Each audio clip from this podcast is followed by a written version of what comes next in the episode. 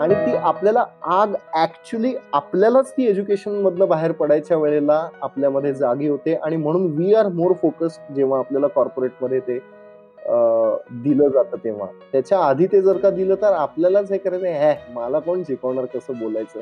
अशा अँगलने आपणच ते धुडकावून लावू शकतो. किंवा क्लास लावला घरच्यांनी तरी सुद्धा क्लासच्या नावाखाली बाहेर पडून मग बाकी कुठं कट्ट्यावर बिड्या फुकत बसा नाहीतर असे काहीतरी उद्योग करताना डेफिनेटली पोरं दिसू शकतात. त्यामुळे काय तसं हे नाही. सेल्फ हे. आणि आज शाळा कॉलेजने तरी काय कंडक्ट करायची गरज आहे रे? कॉलेजच्या पोरांना काउंटर स्ट्राईक कसा खेळायचा किंवा पबजी कसा खेळायचं याचे थोडीच क्लासेस घेतले जातात. If you are aware enough aware about तुझ्या पर्सनॅलिटी अँड डेव्हलपमेंट आणि ग्रुमिंग तर इंटरनेटवरती सगळं अवेलेबल आहे. स्वागत आहे तुमचं. मी तुमचा होस्ट नचिकेत शिरे इन्स्पिरेशन कट्ट्यावर आजच्या यशस्वी आणि प्रेरणादायी लोकांशी गप्पा मारणार आहे. त्यांचे अनुभव ऐकल्यावर आपल्याला आपल्या सक्सेस जर्नीमध्ये त्याचा नक्कीच फायदा होईल. आपण या कट्ट्यावर महिन्यातनं दोनदा अशा पाहुण्यांशी गप्पा मारणार आहोत जे स्वतःच्या फील्डमध्ये यशस्वी आहेतच पण त्यांचा आयुष्याचा प्रवासही प्रेरणादायी आहे. मी तुमचा मित्र या पाहुण्यांची गप्पा मारायला सुपर एक्सायटेड आहे. इन्स्पिरेशन कट्टाचा हा आठवा एपिसोड आहे. पुष्कर औरंगाबादकरीच्या सोबत मी तुमचा होस्ट नचिकेत शिरे तुमचं स्वागत करतो. पुष्कर औरंगाबादकर हा कीर्तनकारांच्या एका घराण्यात जन्माला आला. त्याच्या आधीच्या आठ पिढ्या या कीर्तनकार होत्या. पण कीर्तनानी आर्थिक परिस्थिती सुधरत नाही हे पुष्करला लहानपणीच कळलं होतं. त्याच्यामुळे कीर्तन हे व्यवसाय म्हणून करायचं नाही हे पुष्करला आधीपासूनच माहिती होतं. स्कूल ड्रॉपआउट ते आय एम कलकत्ता हा त्याचा प्रवास हा नक्कीच वाखडण्याजोगा आहे. त्याच्यापुढे एंटरप्रिनरशिप लिडरशिप हे विषय तो कॉलेजेसमधनं शिकवायला लागला. पुढे कॉर्पोरेट कंपन्यांमध्ये ट्रेनिंग तो द्यायला लागला. त्याच्या रक्तातच कीर्तन होतं. आणि म्हणूनच ट्रेनिंग आणि कीर्तन यांची काहीतरी सांगड घालता येते का ह्याचा शोध पुष्कर घ्यायला लागला. आणि हळूहळू त्याला अनेक गोष्टी उलगडायला लागल्या. समर्थ रामदासांनी किंवा ज्ञानेश्वरांनी लिहून ठेवलेले श्लोक अभंग ह्या सगळ्यांचं आजच्या काळातही तेवढाच अर्थ लागू शकतो हे पुष्करला हळूहळू कळत गेलं. आणि तो एक कॉर्पोरेट कीर्तनकार म्हणून फेमस झाला. कीर्तनासारखी हजारो वर्षांपासून चालू आलेली परंपरा नवीन पिढीपर्यंत पोचवण्याचं काम हे पुष्कर करतो आहे. त्याच व्यतिरिक्त तो अनेक सामाजिक कार्य पण करतो. तो माउथ ऑर्गन पण छान वाजवतो. कीर्तन करतो. कॉलेजेसमध्ये शिकवतो आणि त्यांनी अकरा पुस्तकं लिहिली आहेत आणि अजून दोन तो लिहितो आहे चला तर मग गप्पा मारूया पुष्कर औरंगाबादकरची. पुष्कर तुझं खूप खूप स्वागत आपल्या या इन्स्पिरेशन कट्ट्यावर. धन्यवाद. पुष्कर तू आता एज्युकेटर आहेस मेंटर आहेस ट्रेनिंग फील्डमध्ये काम करतोस. पण शाळेत असताना तू कसा विद्यार्थी होतास? मी शाळेत असताना फारच भयानक विद्यार्थी होतो. म्हणजे सहावी मध्ये असताना माझ्या आई बाबांना बोलवलं होतं शाळेमध्ये. आणि सांगितलं होतं की तुम्हाला या मुलाची ऍडमिशन काढून घ्यावी लागेल. कारण ह्याला अभ्यासातलं काहीच कळत नाहीये तर ह्याला नापास करावं वगैरे लागेल. मग आई रडली घरी आल्यावरती भरपूर फटके खाल्ले मी. आणि कसं बस शाळेने सातवीत ढकललं मला. पण नंतर सातवी नंतर मग काढलंच म्हणजे शाळेतून मला. मग आठवीत आठवी मध्ये गेल्यानंतर एक मास्तर भेटले मला. त्यांनी चांगला धोपटून मला छान आणि आई-वडिलांनी तेव्हा कसं आजच्यासारखं नव्हतं ना. तेव्हा मास्तरला आई-वडील सांगायचे, "तुमचे दोन दिले तर आमचे चार द्या." असं त्या तत्वावरती मास्तरनी धोपटून मला जरा म्हणजे 27% बहात्तर टक्क्यांवरती नेलं दहावी आणि मग नंतर कॉलेजला आल्यानंतर मग बऱ्यापैकी ऍक्च्युली छान हे झालं. बट स्टील कॉलेजला असताना पण ट्रेकिंग, म्युझिक, साप पकडणे वगैरे असं काय-काय उद्योग चालायचे. त्यामुळे अभ्यासाकडे काय तेवढं फार लक्ष नसायचं. मग तू फायनान्स ही फील्ड का बरं निवडली? त्याच्यामागे काय विचार होता? फायनान्स आता कसं आहे माहितीये का, की नॉर्मली आपण कसं होतं कॉलेजच्या दिवसांमध्ये अकरावी बारावी काय घ्यायचं बाबा? कॉलेज अटेंड करता येणं शक्य आहे का? किंवा आपल्याला आपल्या बुद्धीची कुवत माहिती असते त्यामुळे मग आपण सहसा सायन्स तर नाही झेपणार बाबा म्हणून कॉमर्स घेतो. आणि मग अनावधानाने बी-कॉम होऊन जातो म्हणजे त्या फ्लो मध्ये आणि बी-कॉम झाल्यानंतर ऍक्च्युली जसं होत आलं, तसा सगळे मित्र काही ना काही करायला लागले. मग विचारायला, "अरे, आता आपलं काय होणार आहे?" वगैरे असं साधारण व्हायला लागलं. आणि मग नंतर म्हणून मग एमबीएची एंट्रन्स दिली. एमबीएला गेलो आणि त्यावेळेला काही गोष्टी घडल्यामुळे मग मी ऍक्च्युली जरा सगळं माझं ट्रेकिंग, म्युझिक वगैरे बाकी सगळ्या गोष्टी बाजूला केल्या आणि फुल फ्लेज फोकस्ड एम-बी-ए करायला लागलो. आणि पहिला येत गेलो. म्हणजे माझा मलाच विश्वास बसेना, की आपण पहिले वगैरे येतोय. आणि मग स्पेशलायझेशन निवडायची वेळ आली, तेव्हा मग काय मित्र फायनान्स निवडतात म्हणून फायनान्स. मग त्याच्यात मग शिक्षणाशिवाय आपल्याला पर्याय नाही. असं वगैरे सगळं असल्यामुळे मग फायनान्स मधल्याच अजून डिग्र्या घेऊ वगैरे असं. पण बेसिकली आय-आय-एम कॅलकटाचं जेव्हा माझं झालं एक्झिक्युटिव्ह प्रोग्राम आणि त्या वर्षभरामध्ये ज्या काय त्या एन्व्हायरमेंटनी मला शिकवलं ना, तर it made a tremendous impact. म्हणजे मला त्याच्यामध्ये मार्क वगैरे मिळाले. But I realize that I am not meant for this I am meant for something else. ते रिअलायझेशन मला त्या आय-आय-एमच्या कल्चरमुळे बऱ्यापैकी झालं. सो फायनान्स वगैरे हे काय म्हणजे ते जस्ट असं जाता-जाता निवडलं गेल्यासारखं होतं. तुझ्या शाळेचा इतिहास ज्यांना माहिती होता, आय एम कलकत्त्यामध्ये सिलेक्शन झाल्यावर त्यांची रिॲक्शन काय होती? मला ना खरंच मला मजा वाटते. म्हणजे आय-आय-एमचं सिलेक्शन झाल्यानंतर माझ्या घरच्यांनाही विश्वास बसला नव्हता, की अरे, असं कसं काय घडू शकतं वगैरे. पण ट्रिमेंडस सपोर्ट माझ्या घरून पण आणि बाकी ते जे शिक्षक वगैरे होते ते आता एवढ्या सहा वगैरे डिग्र्या मिळाल्यात किंवा ज्या काय पद्धतीनं सगळ्या गोष्टी टर्न आउट होतायत, तर डेफिनेटली ते जरा शॉक होतात किंवा शाळेत वगैरे आम्ही आता जातो कधी इंडिपेंडन्स डेला वगैरे, तर दे हॅव ग्रेट रिगार्ड्स. पण you you know there are phases. मला असं वाटतं, की त्यावेळेला माझं ते माझं मलाच माझं पोटेन्शियल माहिती नव्हतं किंवा ती आग जी म्हणतो आपण, तर ती माहिती नव्हती आणि ती लक्षात आली, की मग आपलं थोडस म्हणजे ते एक उदाहरण आहे बघा, थोडस विचित्र उदाहरण आहे. पण काजवा असतो की नाही काजवा, तर तो काजवा अंधारात चमकतो. पण तो सारखा चमकत नाही. पण ते कधी चमकलेलं दिसतं, जेव्हा त्याच्या ज्या भागाला आग लागलेली असते, म्हणजे जो चमकत असतो. तर तसा जो भाग आपला आहे की नाही, तिथे जोपर्यंत आपल्याला आग लागत नाही, तोपर्यंत आपलं आपल्याला सुद्धा पोटेन्शियल आहे हे लक्षात येत नाही. So I was unaware about my potential in the school day so they were not wrong. But I took my own time to realize की यार हे एवढं अवघड नाहीये. आपणच आपले थोडे कष्ट घेतले तर होऊ शकतं असं. सो. तू सुरुवातीला मला वाटतं नोकरी पण केली काही दिवस, राइट? हां, हो, हो. मी T three energy services private limited नावाच्या एका ऑइल एंड गॅस फील्डमधल्या कंपनीमध्ये जॉबला होतो. आणि तिथे मी actually uh, after MBA finance आणि diploma in banking and finance झाल्यानंतर मी जसं मला जे म्हणजे फायनान्स मधलं नॉलेज होतं आणि जिथे मी ऍक्च्युली माझा प्रोजेक्ट केला, तर त्याच कंपनीने मला एम्प्लॉय केलं आणि after almost three three and half years मी तो जॉब सोडला. कारण बाय दॅट टाइम त्या वर्क एक्सपिरियन्सच्या बेसिसवरती मी आय-आय-एम कॅलकटामध्ये ऍडमिशन मिळाली होती आणि तो प्रोग्राम झालेला होता सायमल्टेनियसली. आणि वेन आय रिअलाइज की R this is not what I am meant for. तर मग त्यावेळेला मग मी जॉब सोडला आणि मग कॉलेजेसमध्ये वगैरे शिकवायला लागलो. आणि कॉलेजेसला सुद्धा कसं होतं, की आय-आय-एमवाला शिकलेला एखादा पोरगा आपल्याकडे येतोय शिकवायला म्हटल्यानंतर त्यांना सुद्धा व्हिजिटिंग म्हणून काही द्यायला काही हे नव्हतं. So that was a survival plan actually. पण खूपच मजा आली त्या काळात.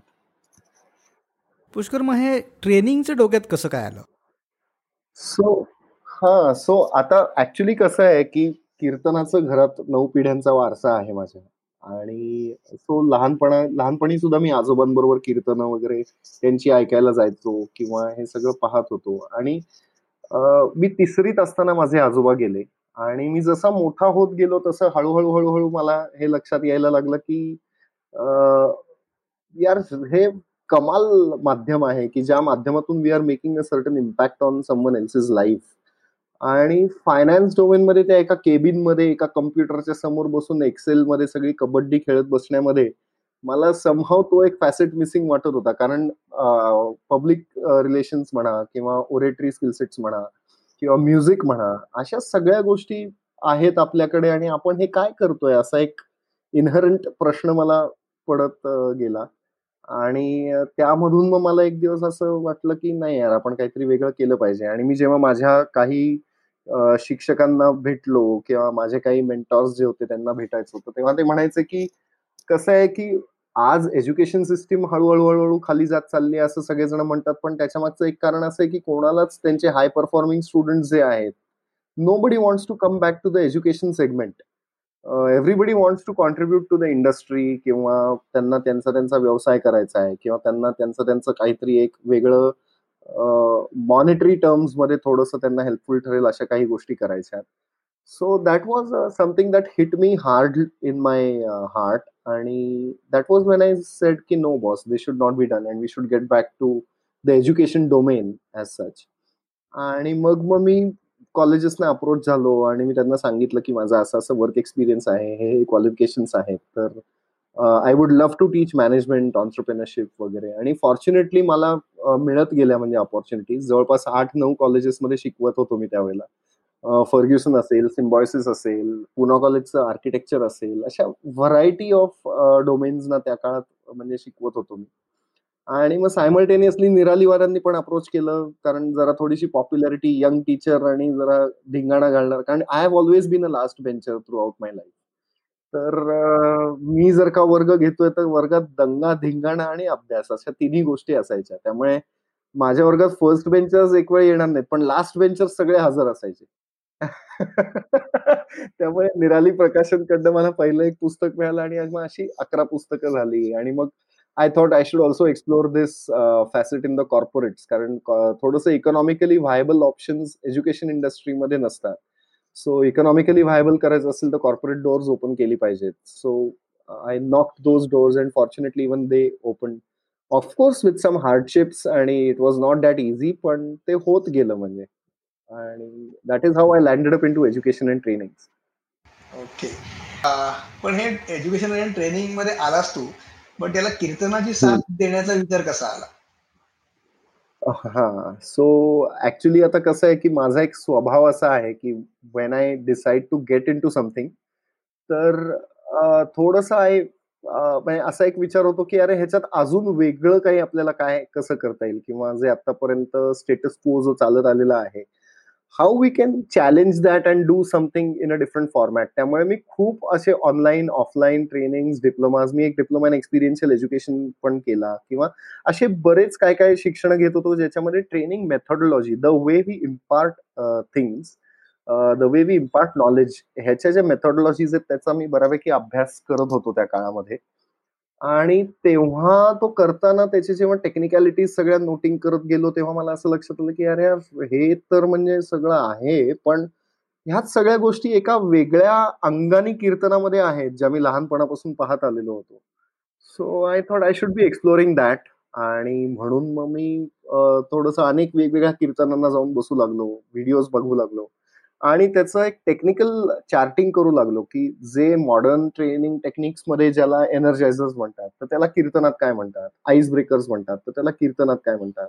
मेटॅफॉरिक फ्रेम्स किंवा आयसोमॉर्फिक फ्रेम्स ज्याला हे सगळं टेक्निकल फॅसेट जे आहेत ट्रेनिंग मधले ते कीर्तनामध्ये शोधू लागलो आणि ते सापडले मला. आणि मग आय थॉट की अरे यार हे सगळं आहे. The only thing is there is an absence of relevant content for youngsters so I think we need to develop that आणि मग त्या अंगाने मग अभ्यास सुरू केला आणि मग असं मग कॉर्पोरेट ट्रेनिंग आणि किंवा आत्ताच्या यंगस्टर्ससाठी लागणाऱ्या अंगानी तशा विषयांचा अभ्यास आणि ती मांडणी आणि ती कीर्तनाच्या माध्यमातून. अशा ह्यानी ते ऍक्च्युली होत गेलं. म्हणजे it was a process it took a few long years म्हणजे एक जवळपास साडेतीन चार वर्षांचा अभ्यास होता तो. And then I launch the first kirtan. कारण ते असं जनरल विचार आला आणि उभं राहिलं असं करून चाललं नसतं. त्यामुळे that was how it started Pushkar तू एवढ्या सोप्या पद्धतीने सांगितलंस पण नक्कीच तुला याच्या सगळ्याच्या मागे खूप मेहनत करावी लागली असेल. खूप वाचावं लागले असेल संत वाङ्मय असेल बाकी अनेक पुस्तकं असतील श्लोक असतील. तर नेमकी किती मेहनत करावी लागली आणि किती वेळ द्यावा लागला तुला या सगळ्या गोष्टींसाठी? आता ते कसं होतं माहितीये का? की ती मेहनत अशी खूप वगैरे नाही वाटत अरे. म्हणजे काय की if you are enjoying it ना तर म्हणजे तेव्हा सुद्धा कसं व्हायचं मी सकाळी साडेसात वाजता माझं पहिलं लेक्चर असायचं. ते घेऊन मग नंतर असं होत होत होत घरी येईपर्यंत साडेआठ नऊ वगैरे वाजून जायचंय अशा सगळा तो हे होता. आणि मग त्याच्यानंतर मग जनरल मग कधी तुकाराम महाराजांची गाथा हातात आली तर ती घ्यायची. म्हणजे असा फोकस्ड अभ्यास म्हणून चला आता आपल्याला हा ग्रंथ वाचून सोडायचा आहे वगैरे असं एवढं हे नाही. पण आज मूड झाला की चला आज दासबोध हातात घेऊया. तर दासबोध घेतला हातात. मग त्याचं थोडस बघितलं वाचलं. मग उद्या अजून काही वेगळं मनात आलं की अरे यार हे पाहून बघूयात असं. आणि मग कसं होतं माहितीये का की ते शाहरुख खानचा तो डायलॉग आहे ना किसी चीज को आप अगर पुरी शिद्दत से चाहो तो पुरी कायनात उसे आपके साथ मिलाने में जुड जाती है तसं ते होतं.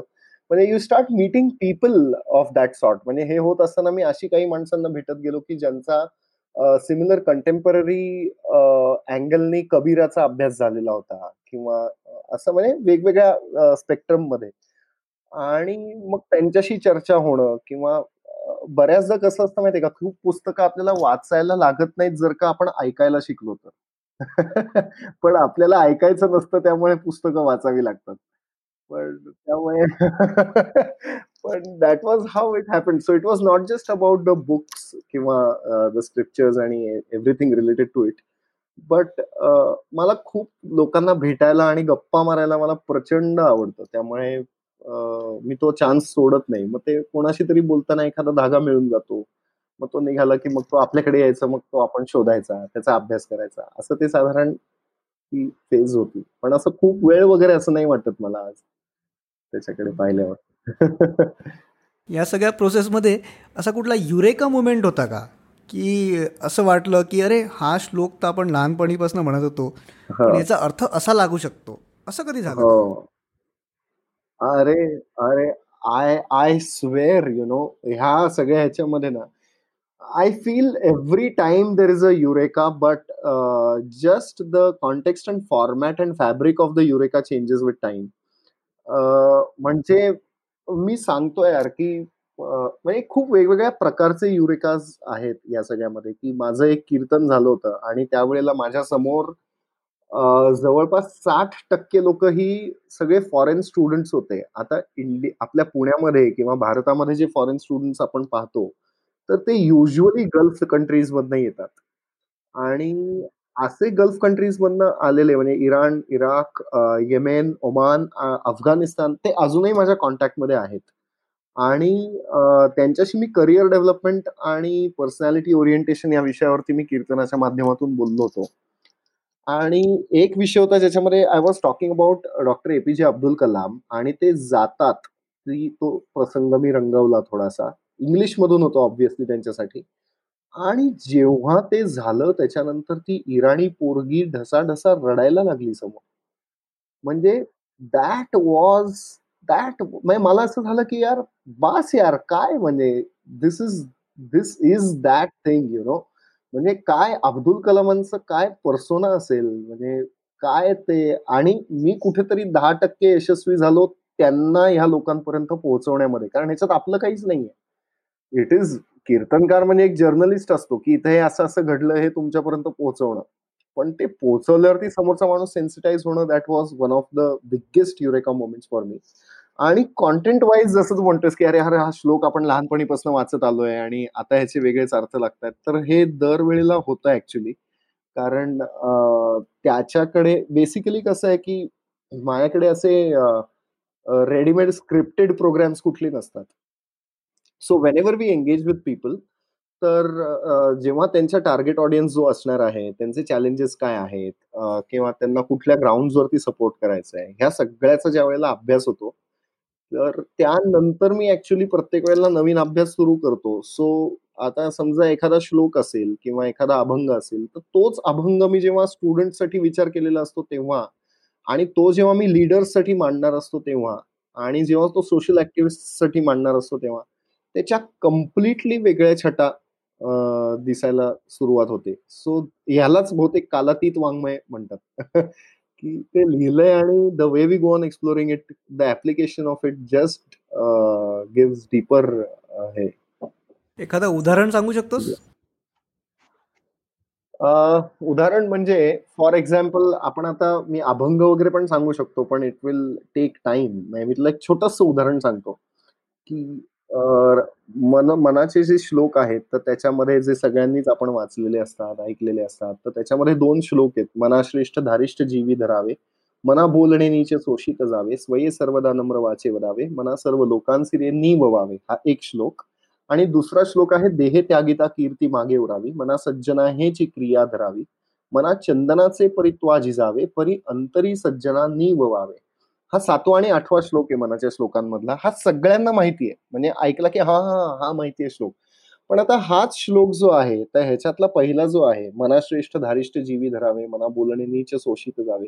It is a brilliant strategy for any interviews म्हणजे जेव्हा आपले कॉर्पोरेट सेगमेंटमध्ये एम्प्लॉयमेंट इंटरव्ह्यूज होतात तर त्यावेळेला आपल्याला श्रेष्ठ धारिष्ठ ठेवावं लागतं. शौर्य दाखवून चालत नाही. We don't we cannot be aggressive we have to maintain composure so धैर्य गरजेचं आहे शौर्य नाही. मग कसं आपण ते हे केलं पाहिजे? मनाश्रेष्ठ धारिष्ठ जीवी धरावे मना बोलणे नीच शोषित जावे. Interviewer is going to kill you तो तुमच्याशी चांगलं नाहीच बोलणार आहे. पण तुम्हाला ते सहन करायचंय आणि स्वये सर्वदा नम्र वाचे वरावे तुम्हाला चांगलंच बोलायचंय त्याच्याशी. असा एक तो फॅसेट येतो. आता हा जर का श्लोक बघितला असता हा जसा इंटरव्ह्यूज नाही ऍप्लिकेबल आहे तर त्याच्यामध्ये त्याचे काही म्हणजे आपण जे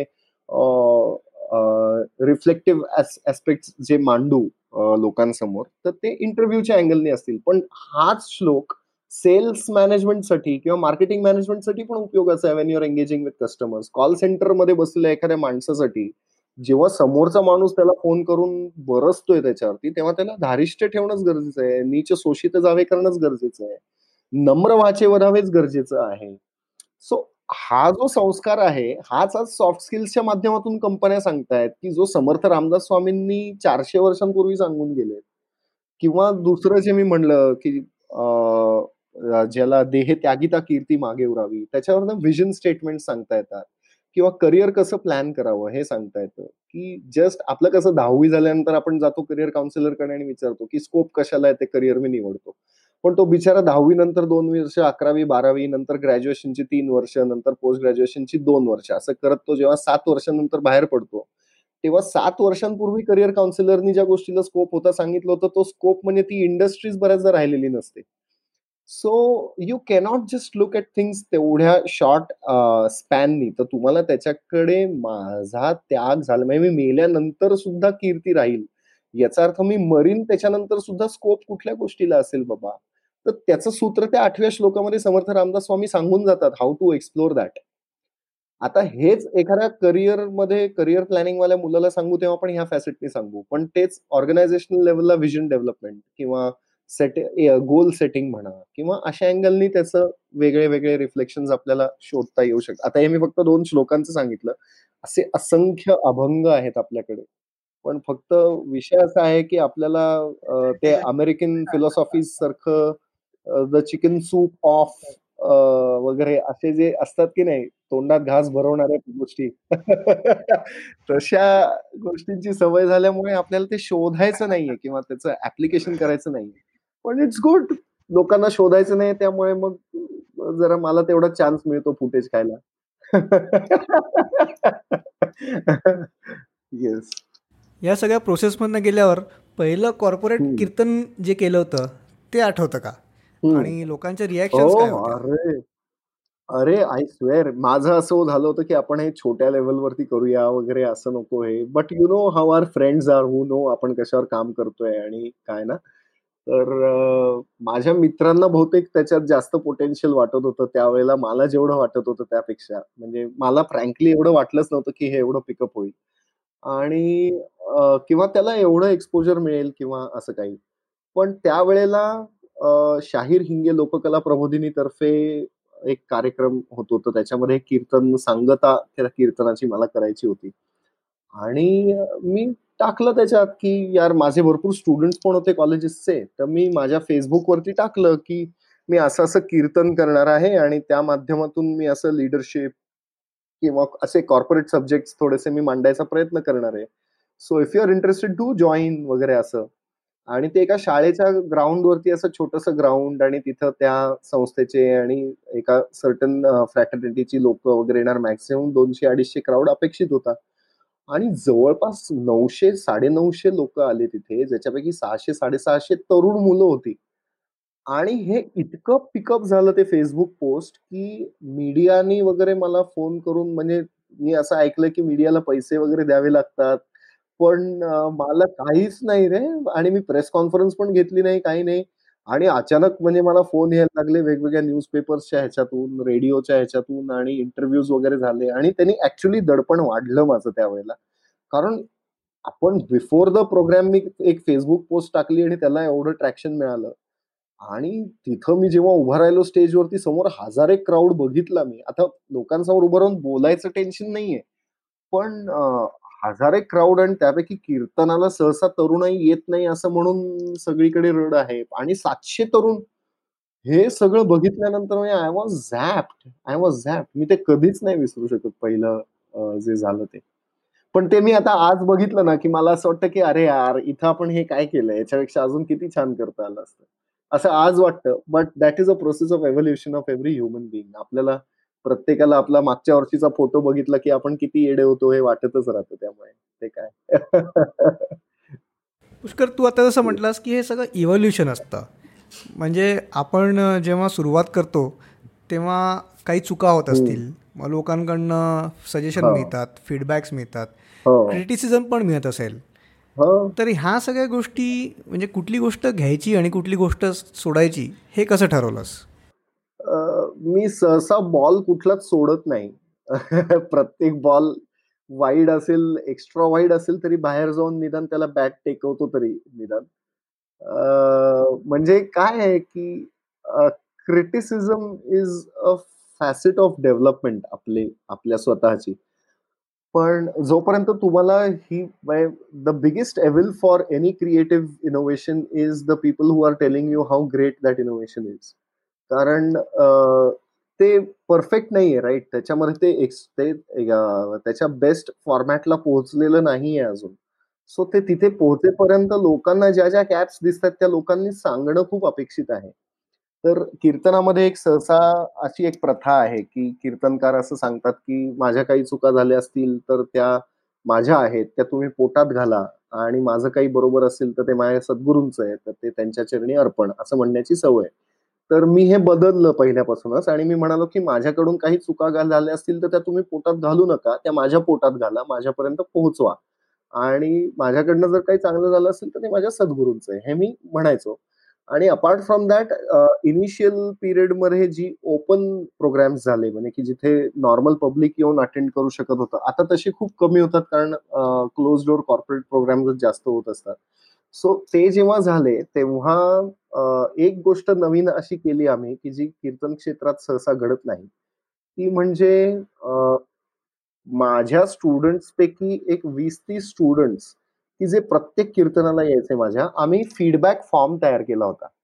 आणि कीर्तन संपत आलं, कीच मी एक क्ल्यू द्यायचो स्टेजवरनं, की म्हणजे ते त्यांना माहिती असायचं मी हे, हे बोललो, की मग ते फीडबॅक फॉर्म वाटायला सुरुवात करायची.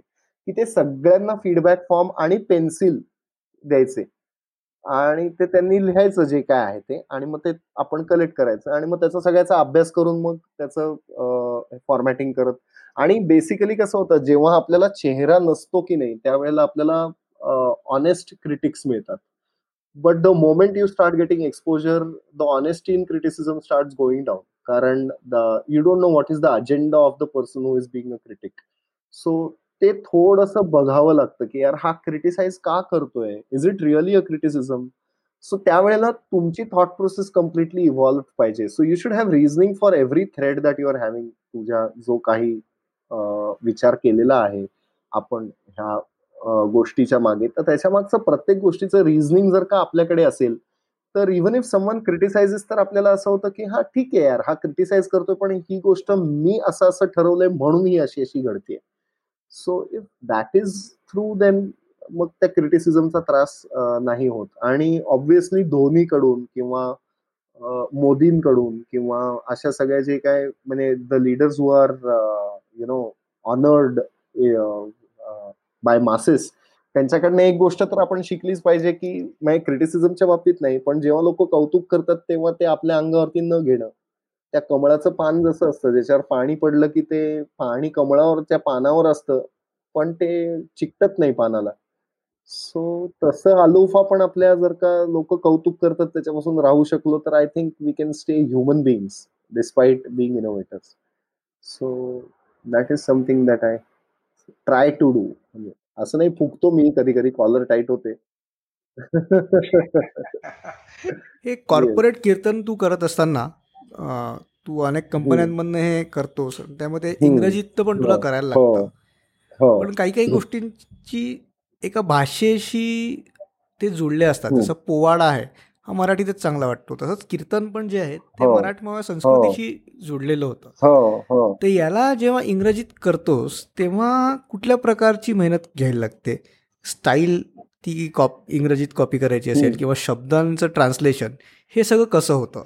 हा आता ह्याच्यामध्ये दोन भाग असतात. एक पद्याचा भाग असतो आणि एक गद्याचा भाग असतो. पद्य म्हणजे सगळे पोएटिक फॉर्म्स आणि गद्य म्हणजे जिथे आपण आपले ओरेटरी फॉर्मॅटमध्ये जे बोलतो आहोत ते.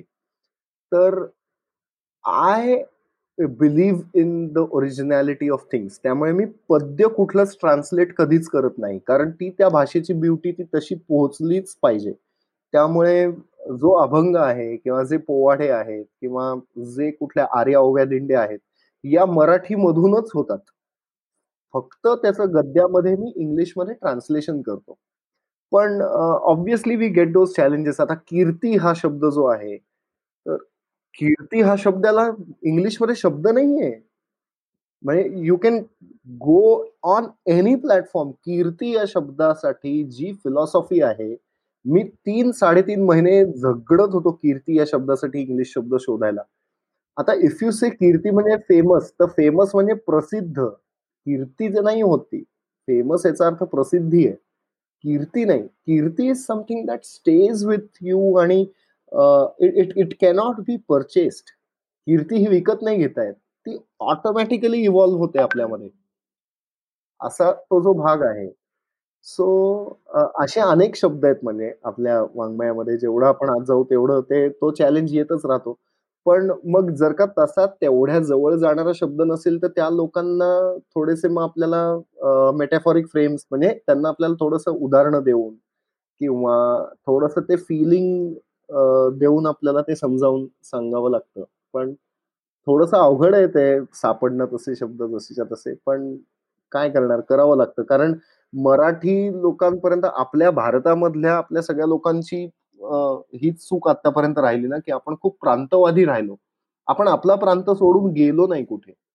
आणि that is the reason why आज आपल्याला आपल्याच संस्कृतीची लाज वाटते. वेळेस बाकीचे लोक त्यांच्या संस्कृती धरून आहेत. किंवा दे आर प्रॉपोगेटिंग इट पण आज आपणच आपली संस्कृती सोडतोय. तर दॅट इज बिकॉज आपण आपली संस्कृती बाहेर घेऊन गेलो नाही. We did not translate our things in the language that the people who did not belong to our culture understood so तो एक थोडासा माझा प्रयत्न असतो की ठीक आहे यार त्याला शंभर टक्के नाही समजणार पण तो आपल्या इथला नाहीच आहे. तर त्याला पंच्याहत्तर टक्के समजलं तरी काय वाईट आहे? असं तो थोडासा प्रयत्न असतो. पण अभंग आणि श्लोक वगैरे तर नाहीच ट्रान्सलेट आपण कोण होत त्यांचे शब्द बदलणारे? कॉर्पोरेट ट्रेनिंग होतात त्याचे साधारण फॉर्मॅट शॉर्टमध्ये सांगू शकशील कशा प्रकारे होतो म्हणजे? कॉर्पोरेट ट्रेनिंग का कॉर्पोरेट कीर्तन? कारण कीर्तन हा त्याचा एक भाग असतो का पूर्णच्या पूर्ण ट्रेनिंग हे कीर्तनाच्या माध्यमातून होतं? हा सो आता बेसिकली काय आहे? माझी कंपनी आहे एक मिलास्टिक एज्युकेशन प्रायव्हेट लिमिटेड नावाची. सो ज्याच्या अंडर आमचे दोन चॅनल्स आहेत त्याच्यामध्ये एक फॅसेट जो आहे त्याच्यामध्ये आम्ही corporate training considering the current needs आणि सिनारिओ चॅलेंजेस अशाच प्रकारे जशी नॉर्मल कॉर्पोरेट ट्रेनिंग होतात तशीच फक्त इनोव्हेटिव्ह फॉर्मॅटमध्ये आर्ट किंवा एक्सपिरियन्शियल मेथॉडॉलॉजीज वगैरे अशा आम्ही काही इम्प्लिमेंट करून कंडक्ट करतो. आणि दुसरा जो चॅनल आहे त्याच्यामध्ये कॉर्पोरेट कीर्तन ओरिएंटेड येतं. सो कंपल्शन नाही आहे कोणालाच की जे येतील त्यांना प्रत्येकाला कॉर्पोरेट कीर्तनाच्याच माध्यमातून ट्रेनिंग मिळेल. सो कॉर्पोरेट कीर्तन बेसिकली कसं आहे की त्याच्यामध्ये कीर्तनाचा जो साचा आहे पहिलं नमन होतं मग पूर्वरंग असतो ज्याच्यामध्ये एखादा अभंग घेऊन आपण त्याचा आधी अर्थ समजावून सांगतो. आणि उत्तर रंग जो असतो त्या उत्तर रंगामध्ये त्या अभंगाच्या आधारावर एखाद्या कुठल्या व्यक्तींनी आपलं आयुष्य जगलं असेल किंवा त्यांच्या चरित्रातला एखादा प्रसंग असेल तर ते चरित्र सांगितलं जातं. तर म्हणजे थोडक्यात स्टोरी टेलिंग पहिला जो पार्ट असतो तो थिअरी झाला दुसरा स्टोरी टेलिंग किंवा केस स्टडी झाला असा त्याचा साधारण फॉर्मॅट असतो. पण ह्याच्याशी सुद्धा आम्ही काही केसेसमध्ये बऱ्यापैकी वेगवेगळे प्रयोग करून बघितले. म्हणजे एक्सपिरियन्शियल मेथॉडॉलॉजीजमध्ये आज कॉर्पोरेट ट्रेनिंगमध्ये बऱ्याच ऍक्टिव्हिटीज आणि गेम्स कंडक्ट केले जातात. आणि गेम्सच्या माध्यमातून ट्रेनिंग दिली जातात. सो आम्ही असाही प्रयत्न केला की उत्तर रंग जो आहे त्याच्यातली जी गोष्ट आहे ती आम्ही गेममध्ये कन्व्हर्ट केली. आणि रोल प्लेज वगैरे असं काय काय काय काय गोष्टी करून अख्खा सगळा ऑडियन्स आम्ही त्या फॉर्मॅटमध्ये घेऊन गेलो. आणि तशाही फॅसिलिटी आम्ही काही गोष्टी केल्या. एक असाही प्रयोग केला की ज्याच्यामध्ये आम्ही दिवसभराचं जे ट्रेनिंग होतं ते नॉर्मल एक्सपिरियन्शियल फॉर्मॅटमध्ये कंडक्ट केलं. जसं नॉर्मली आज ट्रेनिंग डोमेनमध्ये होतं तसं. आणि त्याची जी सांगता आहे ती कॉर्पोरेट कीर्तनाने केली. वगैरे. सो असं त्याच्यामध्ये वेगवेगळं बेसिकली कॉर्पोरेट कीर्तनाची कन्सेप्ट अशी आहे की आमच्याकडे कुठलाही क्लायंट आला आणि क्लायंटने आम्हाला सांगितलं की आम्हाला कॉर्पोरेट कीर्तन कंडक्ट करायचं आहे तर काय हे करता येईल? तर तसं नाही येते actually it doesn't work that way त्याला एक प्रोसेस आहे ज्याच्यामध्ये एक खूप मोठा एक गुगल फॉर्म असतो की जो क्लायंटला पाठवला जातो. आणि त्याच्यामध्ये त्यांना त्यांच्या एम्प्लॉईजच्या डिटेल्स किंवा त्यांचं वेगवेगळ्या त्याला बऱ्यापैकी डेप्थमध्ये तो फॉर्म जातो. आणि बेस्ड ऑन दॅट फॉर्म जे काय त्यांनी भरलंय तो आणि आमचा रिसर्च आणि अभ्यास त्या ऑर्गनायझेशनबद्दल करून मग आम्ही त्यांना सांगतो की if corporate Kirtan will be relevant for their industry त्यांच्या कंपनीसाठी कॉर्पोरेट कीर्तन रेलेव्हंट असेल का नाही? कारण काही ठिकाणी कसं होतं की तेवढा ऍक्सेप्टन्स झोन नसतो. आणि तशा ह्याच्यामध्ये जर का कीर्तन ऑर्गनाईज केलं गेलं तर कदाचित लोकांचा रिस्पॉन्स हे थोडासा वेगळा आम्ही आपण काय एक दिवस कीर्तन करून निघून जाऊ पण पुढे त्या कंपनीचं कल्चर नाही स्पॉइल व्हायला पाहिजे आपल्यामुळे. ही काळजी घे घेण्यासाठी त्याच्या आधी खूप मोठी प्रोसेस असते कारण कंटेंट पण जो आहे तो कस्टमाइज डिझाईन होणार असतो. सो असं साधारण ते प्रत्येक ठिकाणी प्रत्येक पार्टमध्ये ते वेगवेगळ्या पद्धतीनं एक्सप्लोर होत जाणारी ती गोष्ट. आता आता तरी ती तशी ओपन आणि फ्लेक्झिबल ठेवलेली आहे. ते अजून त्याला असं काही एक स्ट्रक्चर असं नाही दिलेलं काही. अजून तरी. पुष्कर आपण आपल्या आयुष्याचे पंधरा ते वीस वर्ष हे शाळा आणि कॉलेजेसमध्ये घालवतो. हो. नंतर तरीही जेव्हा नोकरीला लागतो किंवा कॉर्पोरेटमध्ये येतो तेव्हा परत कॉर्पोरेट ट्रेनिंग घ्यायला लागतं. हो. कारण शाळा कॉलेजेसमध्ये कम्युनिकेशन स्किल्स लिडरशिप स्किल वगैरे अशा काही गोष्टी शिकवल्या जात नाहीत. हो. तू पण अनेक शाळा कॉलेजेसमध्ये काहीतरी काही ना काही ऍक्टिव्हिटीज करत असतोस. तर तुला काय वाटतं की अशा तुझ्यासारख्या अशा ऍक्टिव्हिटीज शाळा कॉलेजेसमध्ये केल्या पाहिजेत? त्याच्यामुळे कॉर्पोरेटमध्ये यायच्या आधीच मुलांना अशा प्रकारचं शिक्षण मिळू शकतं? खरं खरं खरं सांगू का? अगदी प्रामाणिकपणे की आज मी जेव्हा ह्या सगळ्या गोष्टी कॉलेजेसच्या अँगलनी बघतो ना तेव्हा मला असं दिसतं की यार घडतायत यार ह्या कॉलेजमध्ये आणि आपल्याही वेळेला ऑर्गनाईज केले गेलेले होते. फक्त आपण कट्ट्यावर टाइमपास करत होतो त्यावेळेला. सो आपण मे बी तिथे कुठेच नव्हतो. किंवा at many points of time some colleges did not give तेवढा इम्पॉर्टन्स त्या गोष्टीला की तेवढा इम्पॉर्टन्स दिला गेला नाही काही कॉलेजेस कडून. ह्याला हे कंडक्ट झालं पाहिजे का? येस डेफिनेटली झालं पाहिजे. कॉलेजेसमध्ये शाळांमध्ये ह्या गोष्टी डेफिनेटली घडल्या पाहिजेत की स्टुडंट डेव्हलपमेंट किंवा स्टुडंट ग्रुमिंग पण खरं सांगायचं ना तर दहावीमध्ये तो जो काजव्याचा जो मी म्हणलं की नाही त्याला ती आग लागलेली असते आणि म्हणून तो चमकतो. ती आग दहावी पर्यंत असते नंतर अकरावीत ती गायब होते. बारावीत आपण ती आणायचा प्रयत्न करतो. त्यानंतर ग्रॅज्युएशनच्या दिवसांमध्ये आपण फर्स्ट इयर सेकंड इयर आणि आपल्याला काही पत्ताच नसतो. थर्ड इयरमध्ये आपल्याला कळतं की अरे यार आता मी काही केलं नाही तर काय होणार माझं? त्यामुळे ती कुठे फार थोडीफार अशी पेटायला लागते. मग आपण एक तर पोस्ट ग्रॅज्युएशन करतो नाहीतर जॉब शोधतो. पोस्ट ग्रॅज्युएशनला सुद्धा पहिलं वर्ष बघितलं असतं ते तसंच असतं. धिंगाणा डॉट कॉम सगळं. आणि मग सेकंड इयरला कळतं की अरे यार आता मला प्लेसमेंट मिळणार नाही जॉब मिळणार नाही. मग ती आग कुठेतरी यायला लागते.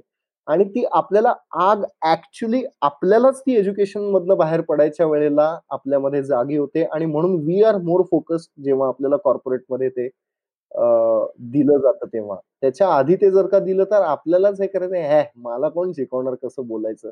अशा अँगलने आपणच ते धुडकावून लावू शकतो. किंवा क्लास लावला घरच्यांनी तरी सुद्धा क्लासच्या नावाखाली बाहेर पडून मग बाकी कुठं कट्ट्यावर बिड्या फुकत बसा नाहीतर असे काहीतरी उद्योग करताना डेफिनेटली पोरं दिसू शकतात. त्यामुळे काय तसं हे नाही. इट इज सेल्फ हे.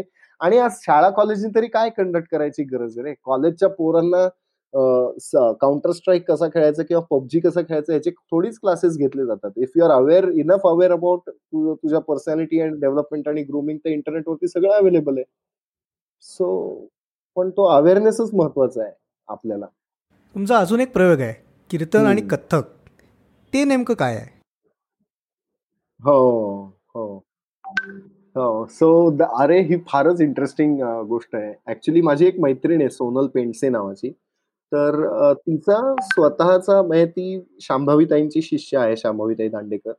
आणि तिचे कथ्थकचे क्लासेस आहेत. तर माझ्या इथे कॉर्पोरेट ट्रेनिंगमध्ये आम्ही एक क्रिएटिव्ह मुवमेंट मेथॉडॉलॉजी नावाची एक नवीन मेथॉडॉलॉजी असोसिएट करून ट्रेनिंग द्यायचा विचार करत होतो. त्यावेळेला ती ते करते. मग आम्ही ते डान्स आणि ट्रेनिंग कसं एकत्र करता येईल वगैरे असा आमचा बराच रिसर्च आणि अभ्यास चालू होता. तर त्या दरम्यान आम्ही तसे केले पण काही कॉर्पोरेट ट्रेनिंग आणि ते करताना एक दिवस आम्ही बसलो होतो गप्पा मारत. कॉफी प्यायला भेटलो आणि असंच कॉफी पिता पिता गप्पा झाल्या. तर ती म्हणली की अरे तुला माहितीये का? कथ्थकचा जन्म कीर्तनातूनच झालाय. तर दॅट वॉज म्हणजे मला असं झालं की हे काय बोलतेस तू? तर ती म्हणली की अरे हो जो कथा कहे सो कथक आणि कथाकार म्हणजे कथककार असं. आणि unlike any other dance forms classical dance form जे साऊथमध्ये इव्हॉल्व्ह झाले कथक हा डान्स फॉर्म नॉर्थमध्ये इव्हॉल्व्ह झाला. तर नॉर्थमध्ये यवनांची आक्रमणं आणि ही सगळी आक्रमणं खूप झाल्यामुळे जे मंदिर आश्रय होता कथ्थकला आजही कथ्थकचे बघितले तर त्याच्यात श्रीकृष्णाचं खूप जास्त हे असतो गोपाळकृष्णाच्या गोष्टी खूप जास्त असतात कथ्थकमध्ये तर त्या त्यासाठीच आहेत कारण गोपाळकृष्णाच्या गोष्टी गावोगावी जाऊन गावागावात आज विचार करा without mobile without any media आज गोपाळकृष्ण आणि अर्जुनाच्या ज्या गोष्टी तमिळनाडूतल्या खेड्यात सांगितल्या जातात त्याच झारखंड आणि अरुणाचल मधल्या खेड्यात सांगितल्या जातात. हे पोहोचलं कसं? तर त्याच्यासाठी खूप मोठं आर्टिस्टिक नेटवर्क काम करत होतं ज्याच्यामध्ये कथ्थक आलं कीर्तन आलं अशा सगळ्या गोष्टी आल्या. पण त्यावेळेला ही सगळी आक्रमण झाल्यामुळे मंदिराचा जो आश्रय होता कथ्थक कथ्थकला त्या मंदिराश्रयातून तो दरबार आश्रयात गेला. आणि दरबार आश्रयात गेल्यानंतर मग कथक थोडस त्याला थोडस तो एक इस्लामिक टेंज पण दिसतो त्याच्या एक्सप्रेशन्समध्ये आज आपल्याला. थोडस जर का आपण मायन्युटली ऑब्झर्व केलं तर. तर हे लक्षात आल्यानंतर आमचं असं झालं की यार नाहीये मग आपण हे जे दोन त्या काळात वेगळे झाले यांना आता का आपण एकत्र आणू नये? अशा विचारांनी मग आम्ही विचार केला की कथ्थक आणि कीर्तन आपण एकत्र करून बघूया. आणि मग त्या ग्राउंडवरती मग एकाच स्टेजवरती कथ्थक होते आणि त्याच वेळेला तिथे कीर्तन सुरू आहे. असं ते कॉम्प्लिमेंटिंग आम्ही वेगवेगळे प्रयोग केले. आणि त्याच्यामध्ये आम्ही एक प्रयोग केला ज्याच्यामध्ये आम्ही शास हिंदुस्थानी शास्त्रीय संगीताचा इतिहास मांडला. म्हणजे सामवेदात शास्त्रीय संगीताचा जन्म झाला असं म्हणतात. तिथपासून ते फ्युजन म्युझिक पर्यंत शास्त्रीय संगीत कसं इव्हॉल्व्ह होत गेलं. हे आम्ही कीर्तन आणि सायमल्टेनियसली ती आणि तिच्या पन्नास स्टुडंट्स अशा पन्नास कथक डान्सर्स असा एकत्र एका स्टेजवरती आम्ही शास्त्रीय संगीताचा सगळा जो काय प्रवास आहे तो मांडायचा प्रयत्न केला. आणि मग आता कॉर्पोरेट्समध्ये पण होतं किंवा पुण्याबाहेर पण बरेच तसे कार्यक्रम होतात ज्याच्यामध्ये आम्ही कथक आणि कीर्तन एकत्र करून काही गोष्टी करतो. पण ते कॉर्पोरेट्समध्ये फार नाही रेलेव्हंट कारण ते थोडस सगळं एकदम धार्मिक आणि असं सगळं तो त्याला बाज आहे. पुष्कर आज जर आपण बघितलं तर सद्गुरू आहेत किंवा श्री श्री रविशंकर आहेत किंवा गौर गोपाल दास आहेत या सगळ्यांना अनेक हो. तरुण लोक फॉलो करतात. हो. तर तुला असं वाटतं का की आपलं जे अध्यात्म आहे ते समजा कंटेम्पररी हो. भाषेत सांगितलं तर आजचा तरुण जो आहे आपला तो अध्यात्माकडे वळू शकतो परत? हो, अगदी डेफिनेटली. ऍक्च्युली खरं सांगू ना, आपल्या आधीच्या जनरेशन्सपेक्षा आजचा तरुण जास्त आध्यात्मिक आहे असं मी म्हणेन. कारण आपल्याकडे अध्यात्माची साधना म्हणजे अध्यात्म याची जी डेफिनेशन आहे, it is not a believer हे सद्गुरूही सांगतात, श्री श्री रविशंकरही सांगतात, की वी हॅव बीन सीकर्स म्हणजे आपल्याला शोध घ्यायचा आहे स्वतःचा. तो अध्यात्माचा बेस आहे. आपल्या अध्यात्माचा हा बेस नाही की तू मला सांग की आजपासून ह्याला देव म्हणायचं आणि मी त्याला देव म्हणेन. हा बेसच नाहीये आपला. आपल्याला सांगितलं की देव तुझ्या आतमध्ये आहे तो तुला शोधायचा आहे. मग एखाद्या गोष्टीचा शोध कधी लागतो? जेव्हा तू प्रश्न विचारायला शिकतोस तेव्हा. आणि दुर्दैवानं आपल्या सगळ्या कल्चरमध्ये गेल्या काही पिढ्यांमध्ये प्रश्न विचारण्याचा संस्कारच संपला होता. जो फॉर्च्युनेटली आजच्या पिढीला प्रश्न पडायला लागलेत. आता जर का मिलेनियल्स किंवा अर्ली मिलेनियल्स बघितले तर त्यांना प्रश्न पडले पण त्यांनी उत्तर शोधायचा नाही प्रयत्न केला. त्यामुळे ते लांब गेले पण त्यांच्या नंतरचे ज्या जनरेशन आहेत त्यांना प्रश्न पडले तर ते त्याची उत्तरं शोधतात स्वतः. आणि त्यावेळेला म्हणजे हीच तर प्रोसेस आहे ना म्हणजे आपल्याकडे तुला काय हवं आहे तुला जर का शक्तीची साधना करायची असेल तुला बळ मिळवायचे तर विचार प्रश्न स्वतःला कुठे शोधशील स्वतःला? तर you will relate with Hanuman मग मारुतीची साधना कर. तुला शोध आतमध्ये. तुला काय तत्वनिष्ठ राहायचंय का? मग रामाची साधना कर. तुला राजकारणात जायचंय का? आणि चांगल्या का कारणासाठी राजकारण करायचंय का? मग हो गोपाळ कृष्ण मग तुला म्हणजे if you look at it from that angle तुला विद्येची साधना करायची का? तर तू मग गणपतीकडे जा किंवा सरस्वतीकडे जा. तुला व्यवसाय करायचा आहे का? तर लक्ष्मीची साधना कर कुबेराची साधना कर. हा जो एक भाग आहे हा संस्कार आपल्याकडे आहे पण दुर्दैवानं प्रश्न विचारणारी पिढी संपली होती मधल्या काळात त्यामुळे आध्यात्मिकता जरा कमी झाली होती. आणि फक्त रिच्युअल्स पाळली जात नाहीत. म्हणजे सकाळी उठून तो पोरगा पूजेला बसत नाही किंवा हात जोडत नाही देवासमोर. म्हणून तो आध्यात्मिक नाही असं आपण एक त्याला लेबल लावून टाकलं होतं. पण ह्याच्या पलीकडे जर का आपण त्याला थोडीशी उत्तरं दिली जर का किंवा त्याला प्रभोग केलं थोडस उत्तर शोधायला तर तो आपल्यापेक्षा अधिक आध्यात्मिक होऊ शकतो. बेसिकली आध्यात्मिक आणि धार्मिक या गोष्टीमध्ये खूप फरक आहे. हा फरक आधी आपल्याला समजून घेणं खूप गरजेचं आहे. आणि तो जर का आपल्याला नक्की समजला तर मला नाही वाटत की त्याच्यामध्ये काही नाही तर लॉकडाऊन सुरू झाल्यानंतर रामायणाला एवढं हे मिळालंच नसतं यार. असं आहे. आता मिलेस्टिकचा फ्युचर प्लॅन काय आहे? मिलॅस्टिक एज्युकेशनचा फ्युचर प्लॅन म्हणजे actually it has to be contemporary in nature आणि ते कायम लोकांना म्हणजे त्या त्या वेळेला ज्या काही गोष्टी घडत जातील त्या त्या वेळेला त्यांना म्हणजे यु नो त्याच्यामध्ये कुठलीच स्टॅटिकनेस नको. म्हणजे हा आम्ही आम्ही कशासाठी ओळखले जातो? तर ह्याच्यासाठी बाबा. अरे यार उद्या तीच गोष्ट इरेलिव्हंट झाली तर काय? सो त्या त्या वेळेला त्या त्या गोष्टींसाठी जे जे गरजेचं असेल ते ते मिलॅस्टिक करत राहील. आता तरी म्हणजे जरी आता सगळे अख्खी दुनिया डिजिटल मीडियम्सकडे वळलेली असली तरी सुद्धा वी आर ट्रस्टिंग की आम्ही डिजिटल मीडियम्सकडे फारसं नाही वळलं पाहिजे. कारण आता people are saying that digital is the future or education. Digital can be a future for engagement of people. तू एंटरटेनमेंटसाठी आणि या सगळ्या गोष्टींसाठी डिजिटलचा अभ्यास नक्कीच करू शकतो आपण. पण एखादा जर का पोरगा तयार करायचा आहे तुला शिकवायचं आहे त्याला तर हे डिजिटल फॉर्मॅटमध्ये it can just be information giving sharing पण नाही म्हणणार मी. पण त्याच्यामध्ये you cannot ensure the result on the other side मी बारावीला इकॉनॉमिक्स शिकवतो तर मला परवा एका मुलाच्या आईचा फोन आला. आणि हे प्रत्येक बारावीत घडतंच की आमच्या मुलाकडे जरा तुम्ही जास्त लक्ष द्या. तर मी त्यांना उलटा प्रश्न विचारला की मला तुम्हीच सांगा की झूम वरनं मी तुमच्या मुलाकडे वेगळं अधिक लक्ष कसं देऊ? This is a limitation this is a limitation and we need to accept that आणि ज्या वेळेला शेतीमध्ये आता आपल्याला फर्टिलायझर्स वापरली पाहिजेत, फवारणी केली पाहिजे, असं जेव्हा दुनिया म्हणू लागली, त्यावेळेला अनेक लोक तिथे वळले. कारण त्यावेळेला नाही, नाही हीच आत्ता काळाची गरज आहे हे त्यावेळेला वाटलंच. टुडे पीपल रिअलाइज की यार तसं नव्हतं गरजेचं. ऍक्च्युली ऑर्गॅनिक शेती गरजेची आहे. सो पुढे पाहता मला असं वाटतं की ऑर्गॅनिक टीचिंग नावाची एक कदाचित नवीन संकल्पना पुढच्या काही वर्षात येईल की काय?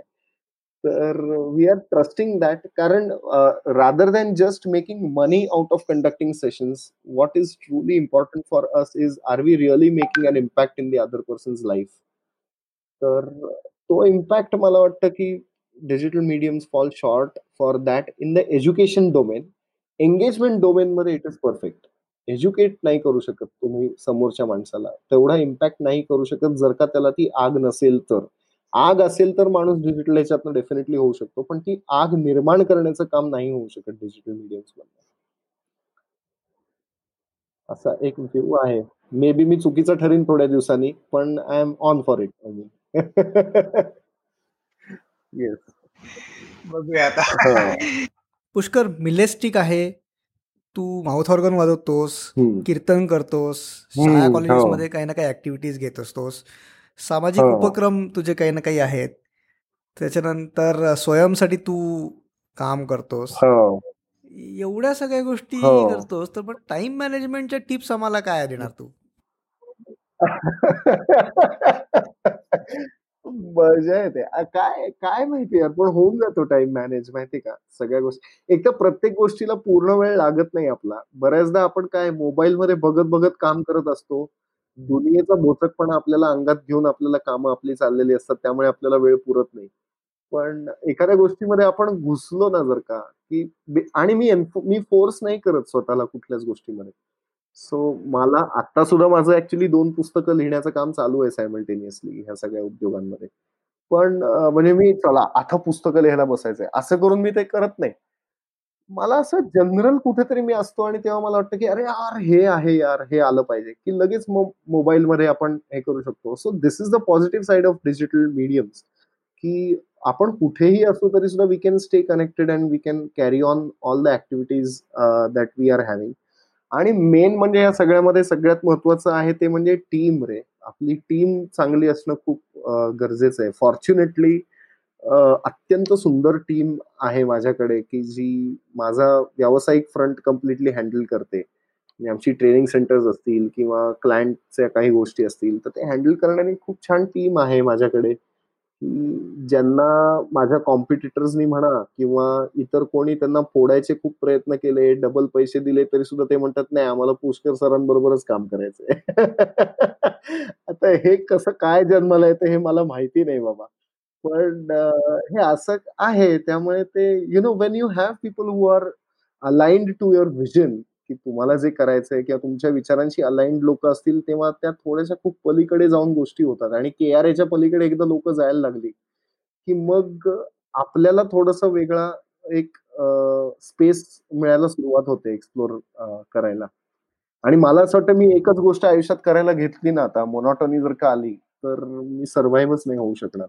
हे एका वेळेला एवढे सगळे दगड आहेत पायाखाली त्यामुळे ते जरा मजा येते. मोनॉटॉनी राहत नाही कुठल्या गोष्टीची. आणि ते कॉम्प्लिमेंट होतात. तिथे शिकलेलं इथे अप्लाय होतं इथे शिकलेलं तिथे अप्लाय होतं. असं काही ना काही मदत होत जाते. तुला अजून काही सांगायचं आपल्या श्रोत्यांना? काय यार काय सांगू? मी एवढा मोठा असा नाहीये पण पण छान उलट मी हेच सांगेन की इन्स्पिरेशन कट्टा जे आहे ते तुम्ही पॉडकास्ट ऐकत राहा. आणि मी आज की सगळ्यांनी इन्स्पिरेशन कट्टा फॉलो करा आणि का करा तर मी दोन चार वेळा जे मेन्शन केलं तो काजवा आणि त्याच्या जिथे आग लागलेली असते आणि फक्त काजवा जर का तुम्हाला एवढे छोटे ड्रीम्स घ्यायचे नसतील तर चंद्रावर जाणारं रॉकेट सुद्धा जमीन तेव्हाच सोडू शकतं जेव्हा त्याच्या बुडाला आग लागते. आणि मोटिवेशन हा जो प्रकार आहे हा मोटिवेशन म्हणजे आपण दिवाळीमध्ये जेव्हा एखादा छोटा फटाका लावायचो म्हणजे पताका किंवा चिमणी नावाचा फटाका तर ते मोटिवेशन तसं असतं. ते छोटासा डबकन आवाज येतो आणि ते संपून जातं. इन्स्पिरेशन हा जो विषय आहे ना हा इन्स्पिरेशन हा विषय असा आहे की आयुष्य झपाटून जातं एखाद्या इन्स्पिरेशनने जसं माझं आयुष्य डॉक्टर एपीजे अब्दुल कलामांमुळे झपाटून गेलं किंवा छत्रपती शिवाजी महाराजांमुळे झपाटून गेलं किंवा अशी जी मोठी मोठी लोक ज्यांच्याकडे पाहून आपल्याला if we can get inspired तर मला वाटतं ती आग लागायला मदत होते.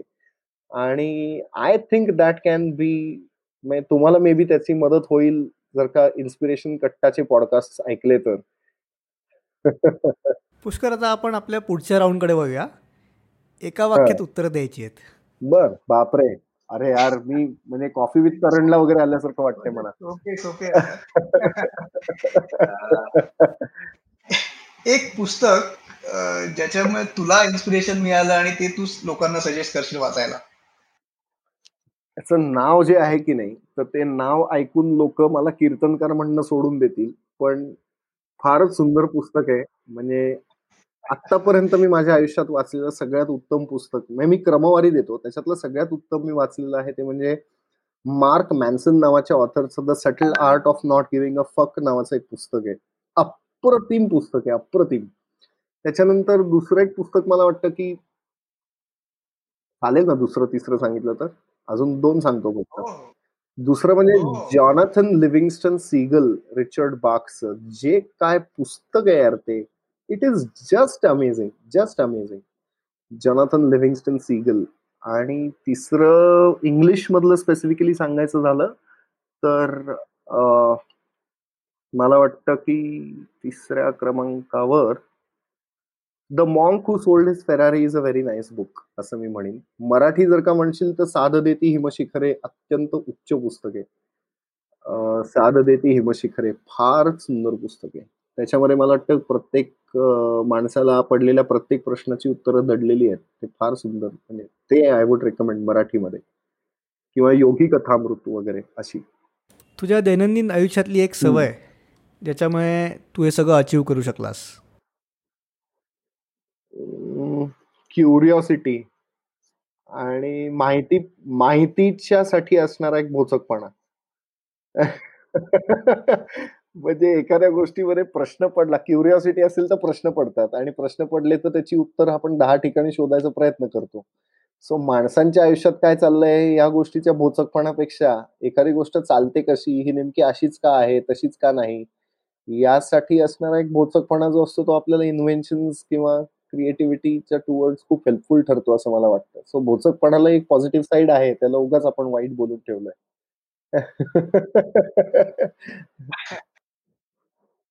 आणि एक श्लोक जो तू सगळ्यांना सांगशील की त्याचा अर्थ समजून घेऊन तो नेहमीसाठी लक्षात ठेवावा आणि स्वतःचा मंत्र बनवून घ्यावा.